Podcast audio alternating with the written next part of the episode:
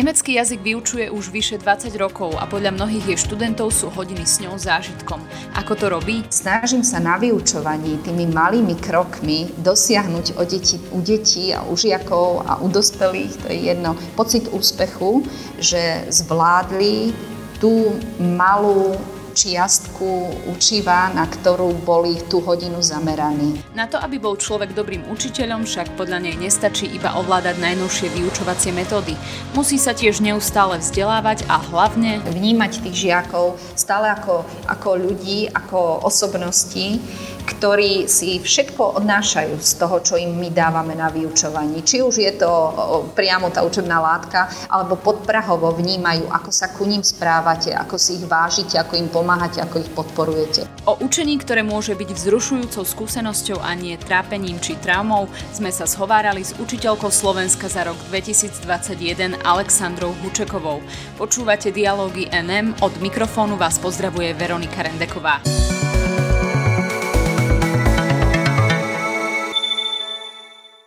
Pani Hučeková, dobrý deň, vítajte. Ďakujem pekne, dobrý deň. Ja mám hneď takto na úvod pripravenú jednu záľudnú otázku na vás. Získali ste ocenenie, ktoré vyzdvihuje jedinečné kvality a zásluhy pedagógov v oblasti inovácií, hlavne teda v tom vzdelávacom procese. Ak by ste v porote takéto súťaže sedeli vy, za čo konkrétne by ste takúto cenu udelili?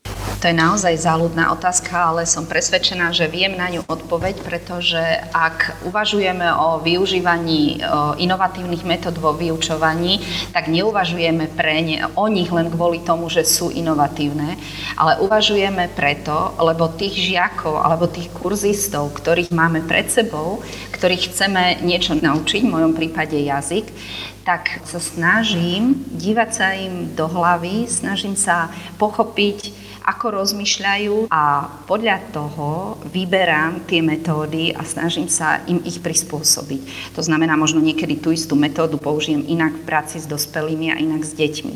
A toto je práve asi odpoveď na tú vašu otázku, že by som si to všímala u potenciálneho kandidáta, či nemá na zreteli iba metódu, pretože je atraktívna, ale že v prvom rade vníma toho, pre koho tú metódu vyberá a vie to prispôsobiť svojmu o, učiacemu sa.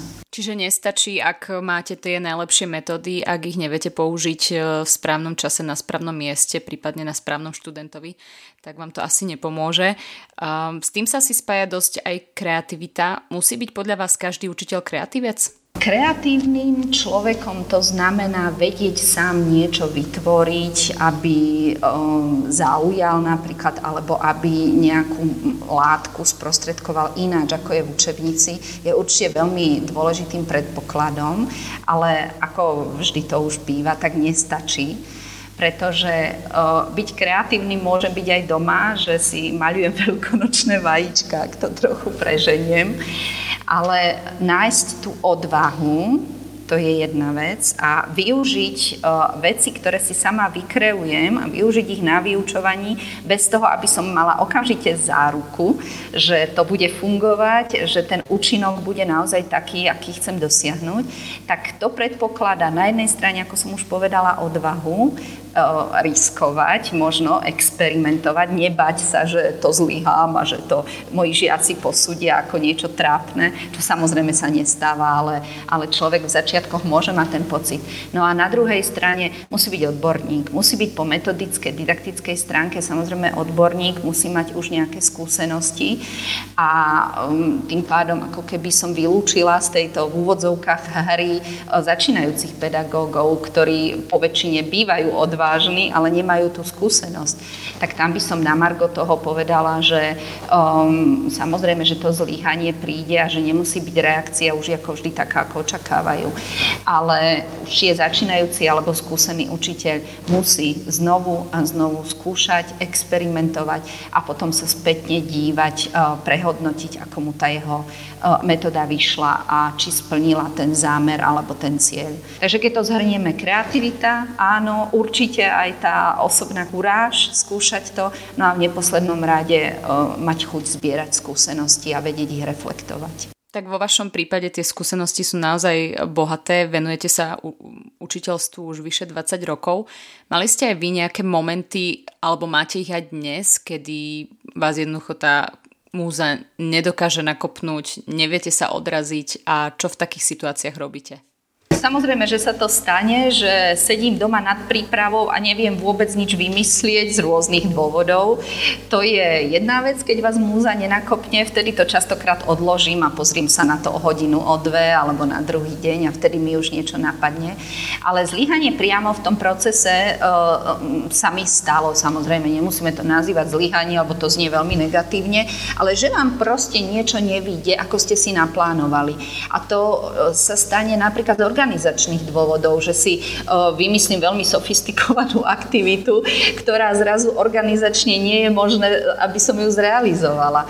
Alebo niekedy vynechám nejaký krok, ktorý akoby narušil kontinuitu tej aktivity a nesplní to cieľ, lebo prirodzene tam niečo chýba.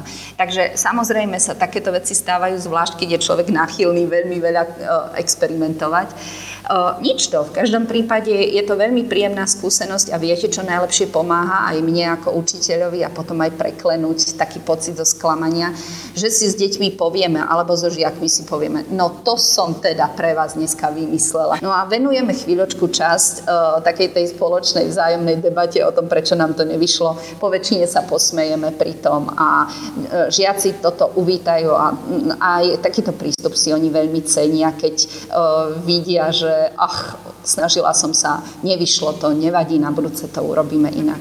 Tento nadhľad, ktorý spomínate, je určite hlavne v tejto profesii veľmi, veľmi dôležitý, aby to napokon človeka nejako nezomlelo, aby prípadne nevyhorel z toho pocitu nejakého neúspechu. Mm, vy ste ešte spomínali tú odvahu, mať odvahu, byť odvážny, robiť zmeny. To ste spomínali už na viacerých miestach. Stretávate sa s ňou u svojich kolegov? Tým, že som teraz už dlhšiu dobu na 8-ročnom gymnáziu a sledujem také tie interné procesy, tak si myslím, že tie všetky povinnosti, ktoré učiteľov zavalujú cez triednictvo, cez rôzne projekty, mimoškolské aktivity, nehovoriac teraz, čo sa udialo cez testovania, cez rôzne tie potvrdenia kvôli pandémii a tak ďalej, že tí učitelia majú skutočne tak veľa práce, čo sa týka rôznej dokumentácie, že mám pocit, že im neostáva na to síl a chuti. Viete, e, ja som naozaj mimo, by som povedala, trošku taký pozorovateľ zvonka. A keď čítam pripomienky učiteľov, že sú zavalení byrokraciou a podobne, možno človek ako rodič, ktorý nie priamo pozná školské prostredie alebo ktokoľvek zvonku si pomyslí, že sú tie bežné dôvody, prečo sa stiažujú. Ale keď ste v tom a keď to naozaj vidím, čo sa okolo mňa deje, tak je to neuveriteľná záťaž cez vyplňanie dokumentácie prezentácií, papierovačiek a tak ďalej. A naozaj potom ostáva ten učiteľ taký vyprahnutý, že keď príde do triedy, tak možno už nemá ani síl a chuti a nie je to ešte doma riešiť a možno sa nejak veľmi, veľmi dôkladne pripravovať. Mnohí učitelia v čase pandémie alebo postpandémie, keď sa muselo testovať, nosiť potvrdenia do školy, celú nedeľu boli zavalení telefonátmi a SMS-kami od rodičov, či prídu, či neprídu, či to bude online a tak ďalej. Takže po tejto stránke je to naozaj veľká záťaž. No ale na druhej strane by som povedala, že keď si človek raz zvykne pracovať tak, že chcete byť kreatívni, že chcete mať peknú hodinu, že vám záleží na tom, aby tá hodina bola dynamická a aby všetci odchádzali s pocitom, že sa tam niečo dialo a niečo sa naučili, tak ja si myslím, že aj tak si ten učiteľ nájde čas, aby si tú hodinu pripravil, tak aby boli všetci spokojní, aby to bolo niečo také vzrušujúce. Problému s nadmernou byrokraciou, ako spomínate, sa kompetentní sľubujú venovať aj v novej reforme, ktorá je momentálne na stole. Myslíte si, že to prinesie nejaké efektívne riešenie a vôbec, že to uľahčí v tomto aspoň e, život dnešných učiteľov? No otázka je, ako k tomu samozrejme pristúpi o, e, samotný učiteľ. Ak hovoríme o tej reforme, tak o, e, ak dovolíte, nepoznám celkom dôvod alebo nepoznám zámer, ako sa zredukuje e, byrokracia. Neviem si to predstaviť, pretože to prinesie, a to ukážu znovu len tie samotné interné procesy. Na druhej strane, čo sa týka reformy, plánové reformy, tak ako som si to ja zatiaľ naštudovala pre oblasť cudzích jazykov, pretože samozrejme nečítala som všetko, myslím si, že žiadny učiteľ nečítal kompletnú reformu, ale je dobré, aby sa zaujímala aspoň o tú svoju aprobáciu. Eh, tak v oblasti cudzích jazykov sa naozaj dejú veľmi dobré, veľmi dôležité veci, ktoré 100% podporujem. Napríklad je tam niekoľkokrát sa objavuje kľúčové slovo konať v cudzom jazyku, čo je zásadný pojem aj vo všetkých dokumentoch v rámci Európskej únie, ktoré sú vypracované pre učenie sa cudzích jazykov a pre ich hodnotenie, testovania a tak ďalej. Vy si poviete, že konať v cudzom jazyku, no veď a čo iné tie deti robia, tak nekonajú v cudzom jazyku. Naozaj, to zase viem žiaľ iba sprostredkovanie, pretože mám jazykovú školu Babylon Education, kde k nám chodia deti zo stredných škôl a ktoré vám veľmi rýchlo povedia, povedia, pani učiteľka, vy to robíte takto a my toto vôbec v škole nerobíme. A sama asi viete, že väčšinou to prebieha tak, že sa musí stihnúť nejaká téma, že si počuje rozhovor, možno v najhoršom prípade ho ešte aj preložia, čo samozrejme je to najhoršie, čo môže byť. Urobia sa cvičenia z pracovného zošita a dokonca mám takú reflexiu, že pre učiteľa je vtedy zvládnutá látka a učivo, ak sú urobené všetky cvičenia v pracovnom zošite.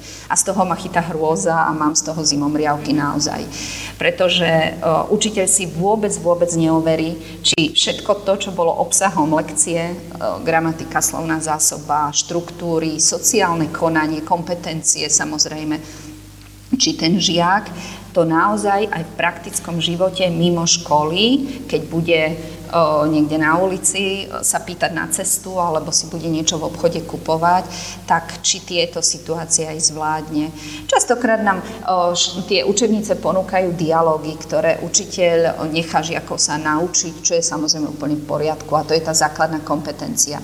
Ale viete, tá vyššia kompetencia konať v jazyku, to znamená byť kreatívny, vedieť sám vytvoriť otázky, vedieť sám potom konštruovať nejakú výpoveď, tak to predpokladá, že veľmi veľa, celé hodiny tie deti na vyučovanie rozprávajú, píšu, že sú produktívni.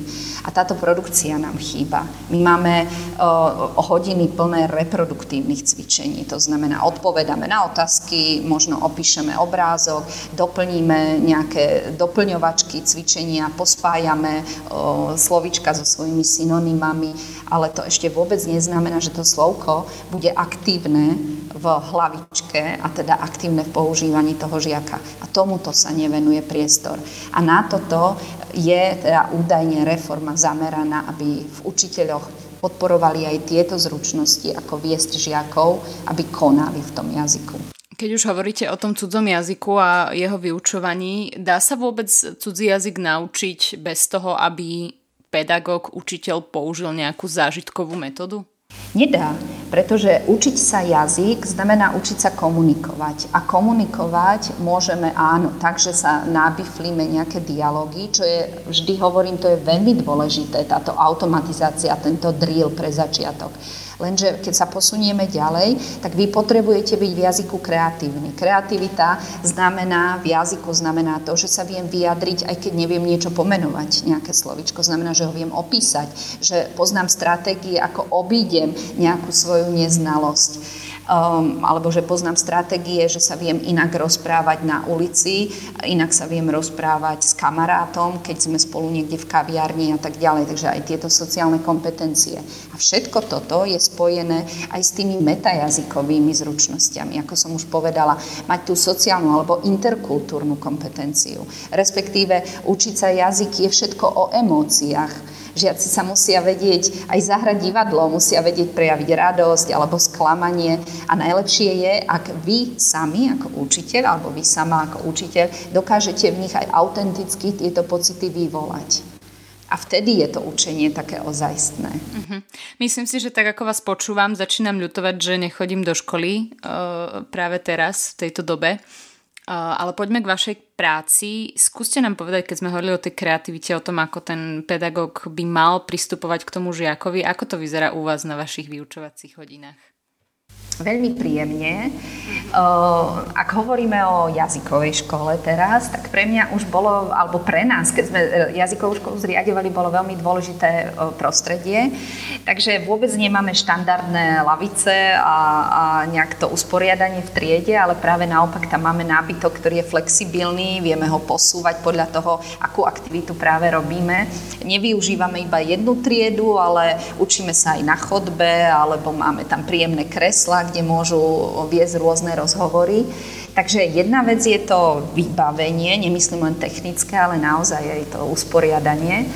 A ďalšia vec je, že je pre mňa veľmi dôležité, aby ľudia stále boli spolu. To znamená v dvojici, v trojici, v skupinkách. Individuálna práca prebieha samozrejme tiež, ale na individuálne štúdium alebo prípravu ako takú je vhodné domáce prostredie. Keď prídu do školy na tých 90 minút, potrebujem im vytvoriť prostredie a aktivity, aby čo najviac mohli medzi sebou komunikovať. Takže naozaj na to je zamerané. Netreba sa báť, že prídete ku mne a budete iba rozprávať a odíte, vyč- odídete vyčerpaní po 90 minútach. Samozrejme, tá vyučovacia hodina musí mať striedať fázy. Toho znamená, že chvíľku pracujete individuálne, kde si usporiadate myšlienky, pripravíte sa na ďalší krok. Potom napríklad vo dvojici, kde dochádza k istej výmene, usporiadaniu si tých myšlienok. No a potom na záver buď do väčšej skupinky, alebo sa prezentuje v pléne a tak ďalej. No, takže ak sa spýtate, ako vyzerá u mňa vyučovacia hodina, tak na začiatku musí nastúpiť taká tá senzibilizácia pre tú tému. To znamená, vždy vyberiem, vyhľadám aktivity, ktoré ich pripraví na to, čo nás tematicky čaká. Napríklad si zoberme, teraz sme robili s deťmi tému piercing, piercingy a tetovačky. Téma móda, ale samozrejme týmto spôsobom. Takže najprv sme sa rozprávali o tom, či, či to niekto má z vašich kamarátov a prečo to ľudia majú a tak ďalej. To znamená zbierať skúsenosti, hľadať myšlienky. No potom prevediem žiakov samozrejme cez učebnicu, ale tak, aby všetky aktivity, ktoré sú v učebnici, sme zároveň aj previedli bez použitia učebnice, aby videli, že tie slovká, tie frázy zvládnu aj bez používania učebníc. No a na to sú vhodné tie rôzne komunikatívne aktivity. A takto sa prevedieme dôležitými rovinami, ako je gramatika, lexika, samozrejme čítanie, počúvanie a tak ďalej. No a e, veľmi veľa zapájam do toho aj pohyb, žiaci chodia po triede, alebo pracujeme s technológiami, samozrejme využijeme rôzne apky od, ja neviem, Padletu alebo Zoom Zoom a tak ďalej. No a na záver, vždy na záver je pre mňa najdôležitejšia fáza a síce to, aby žiaci ukázali, že to, čo sa dnes mali naučiť, sa aj naučili. Takže teraz nastúpi tá produktívna fáza, kedy každý si nejakým spôsobom ústne, písomne, vo dvojici, v pléne odprezentuje nejaký ten svoj postoj, ktorý sa naučil, alebo rozprávanie, to, čo bolo cieľom vyučovania. Ale dôležité je, že to urobia bez použitia knihy, bez použitia, ja neviem, nejakých slovíčok, že sami ukážu, áno, toto som sa dneska naučil, toto som zvládol. A vtedy odchádzajú z tej triedy vždy, vždy spokojní, usmiatí a povedia, že dneska som strávil príjemné popoludne vo vašej jazykovke. Uh-huh. A má nejaké miesto vo vašom vyučovacom procese a možno aj v tej príprave improvizácia? Áno, e, improvizácia v modernej metodike sa to nazývajú šedé miesta. Keď plánujem vyučovanie, tak musím plánovať aj tzv. šedé miesta. A to sú miesta, ktoré vzniknú buď tým, že vznikne nejaký o, problém v, zmysle tom, že žiaci nepochopia o, presne, že nespracujú ej, to, buď to učivo, alebo tú aktivitu treba viackrát vysvetliť a tak ďalej. Mm, alebo že vám vletí osa do triedy. to už teraz trošku s nadsaskou, ale v tomto prípade je veľmi dôležité, um, práve tie sú veľmi dôležité práve tie skúsenosti, ktoré potom mám.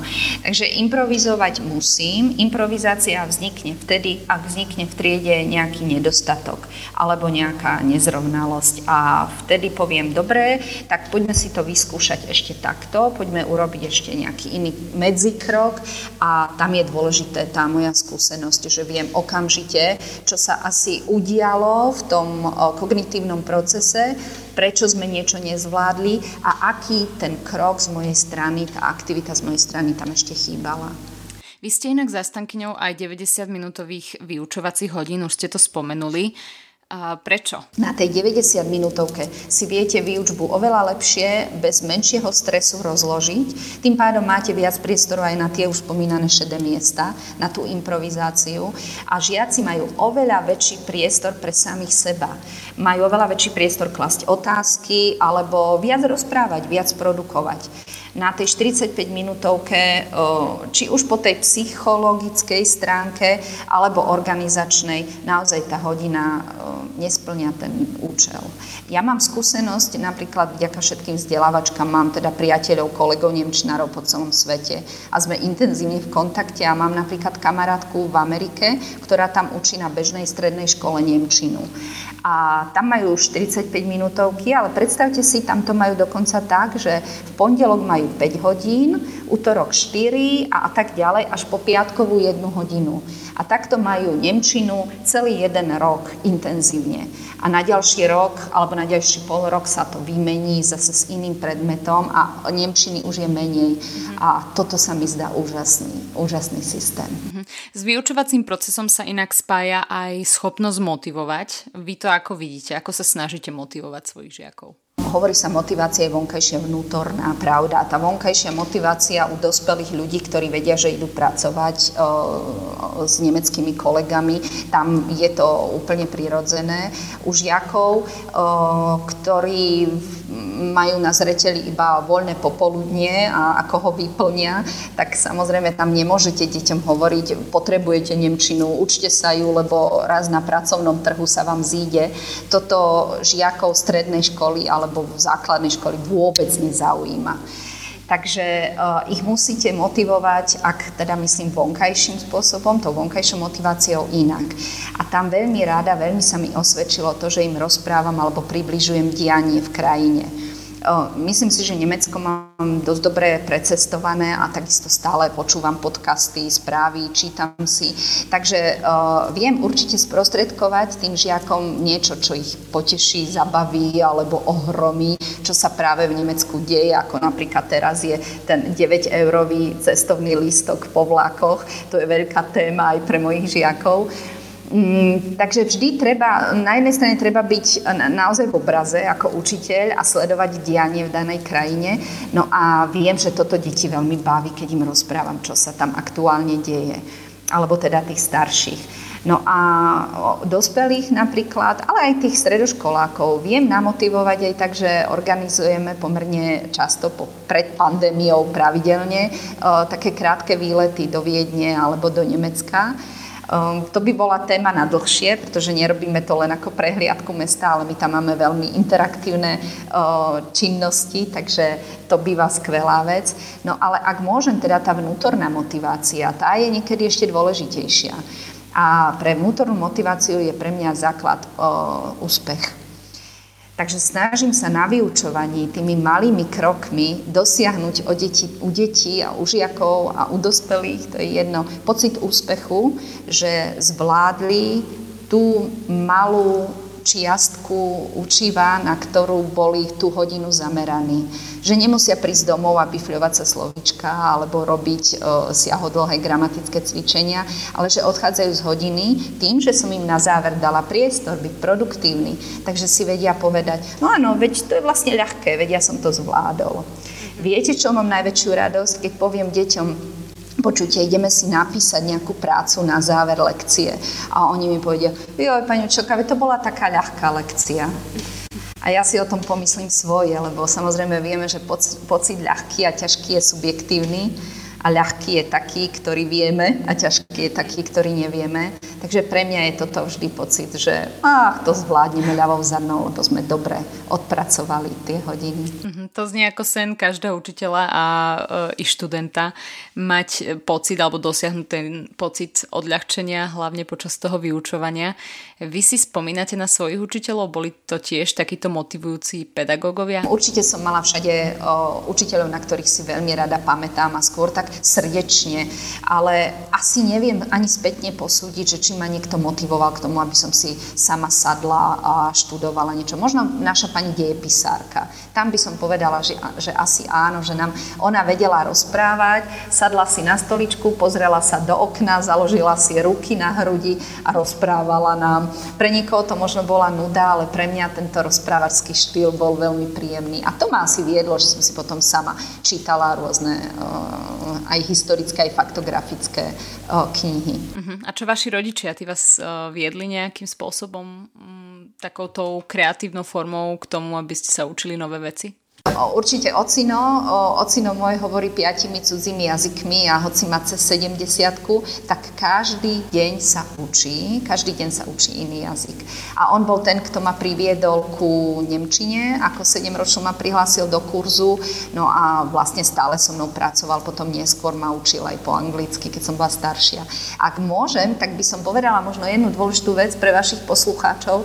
Bola som v Nemecku na jednej konferencii neurodidaktiky deti a jej vplyvu, alebo teda neurológie a jej vplyvu na neurodidaktiku. Teda prednášala to jedna pani vedkynia, ktorá nám povedala veľmi zaujímavú vec, že cudzí jazyk, učenie sa cudzieho jazyka veľmi pomáha udržať človeka vo vyššom veku fit, poviem to jednoducho. To znamená, posúva také te, degeneračné ochorenia o niekoľko rokov dokonca dopredu. Dávala to na tú istú úroveň ako hrať na hudobný nástroj. Takže tieto dve veci, ako abstraktné zručnosti, tieto dve veci, ona, teda nielen ona, ale teda ukázal výskum, že pomáhajú ľuďom udržať sa naozaj mentálne veľmi dlho fit. A myslím si, že to tak trošku vidím aj doma. Takže nech je to motivácia pre vašich poslucháčov, ktorí sú možno aj v mojom veku alebo v staršom veku, nebať sa, pustiť sa, učiť sa cudzí jazyk. Nie len preto, že ho možno budem potrebovať, ale len pre tú radosť objavovať niečo nové a trénovať. Nech človek neskončí len pri krížovkách. Ani tie niekedy nemusia byť na zahodenie. Poďme však ale ešte k školstvu. O tom sa hovorí veľa, väčšinou v negatívnom slova zmysle mám ďalšiu zákernú otázku na vás. Myslíte si, že je v našom slovenskom školstve niečo dobré, niečo, čo by sa oplatilo zanechať? Myslím si, že vzťah komunikácia a pocit komunity je na našich školách veľmi silný. A že nie je problém pre učiteľa motivovať deti, aby ostali po obede, aby urobili nejaké aktivity navyše a aby prejavili ten záujem o školu aj mimo vyučovania. Toto je ten duch, ktorý by sa mal zachovať že toto nezaplatia peniaze, ktoré chceme učiteľom, alebo mali by sme teda učiteľom dať. To je pre mňa asi také najhodnotnejšie ten pocit e, sú náležitosti. Ja verím, že toto si vypočuje, vypočujú ľudia, ktorí pracujú v školstve aj teda ľudia vo všeobecnosti, naša spoločnosť a že si uvedomíme, že nie všetko je také strašné v tejto našej krajine. A áno, je tu veľa vecí, na ktorých treba pracovať, ale máme aj svoje kvality a na tie by sme sa niekedy možno mohli zamerať troška viac. Pani Hučeková, ja poslednú otázku na záver vám dám. Už sme o tom rozprávali, dotkli sme sa toho z viacerých strán. Skúste to možno tak na záver zadefinovať, že aký by mal byť učiteľ v tom roku 2022. Tak uh, ak hovoríme o roku 22 ako postpandemickom roku, tak v prvom rade to musí byť učiteľ, ktorý pracuje s technológiami bezpodmienečne, ktorý sa nebojí používať aplikácie a využívať ich na vyučovaní. Mm, asi stále napriek pandémii možno učiteľia si zvykli používať videokonferencie, Zoom a Teams a tak ďalej, ale používanie aplikácií pokrývkáva. No a učiteľ si naozaj musí uvedomiť, že sa musí vzdelávať ja som žiaľ tiež e, často svetkom toho, že ponúknem nejaké vzdelávanie a rozprávala som s kolegami a oni odsunuli tú pozvánku so slovami, že ja na to nemám čas alebo ja to nepotrebujem. V žiadnom prípade by to takto nemalo vyzerať. Na druhej strane je veľmi dôležité, aby aj ponuka vzdelávacích aktivít bola e, kvalitná, čo tiež častokrát nie je. No a takže vzdelávať sa, čím predídeme aj vyhoreniu, čím predídeme samozrejme aj tým rutinám na vyučovaní, no a čo je veľmi prospešné pre učebný proces. A tretia vec, tá ľudská stránka stále si myslím, že v tej rutine učitelia sklzávajú k tomu, že vnímajú deti ako deti. Ako žiakov, ktorí v júni odídu, alebo možno odídu už navždy zo školy a, a tým pádom sa akýkoľvek nejaký kontakt zruš, preruší a ma, dostanem nových žiakov a pokračuje všetko ďalej.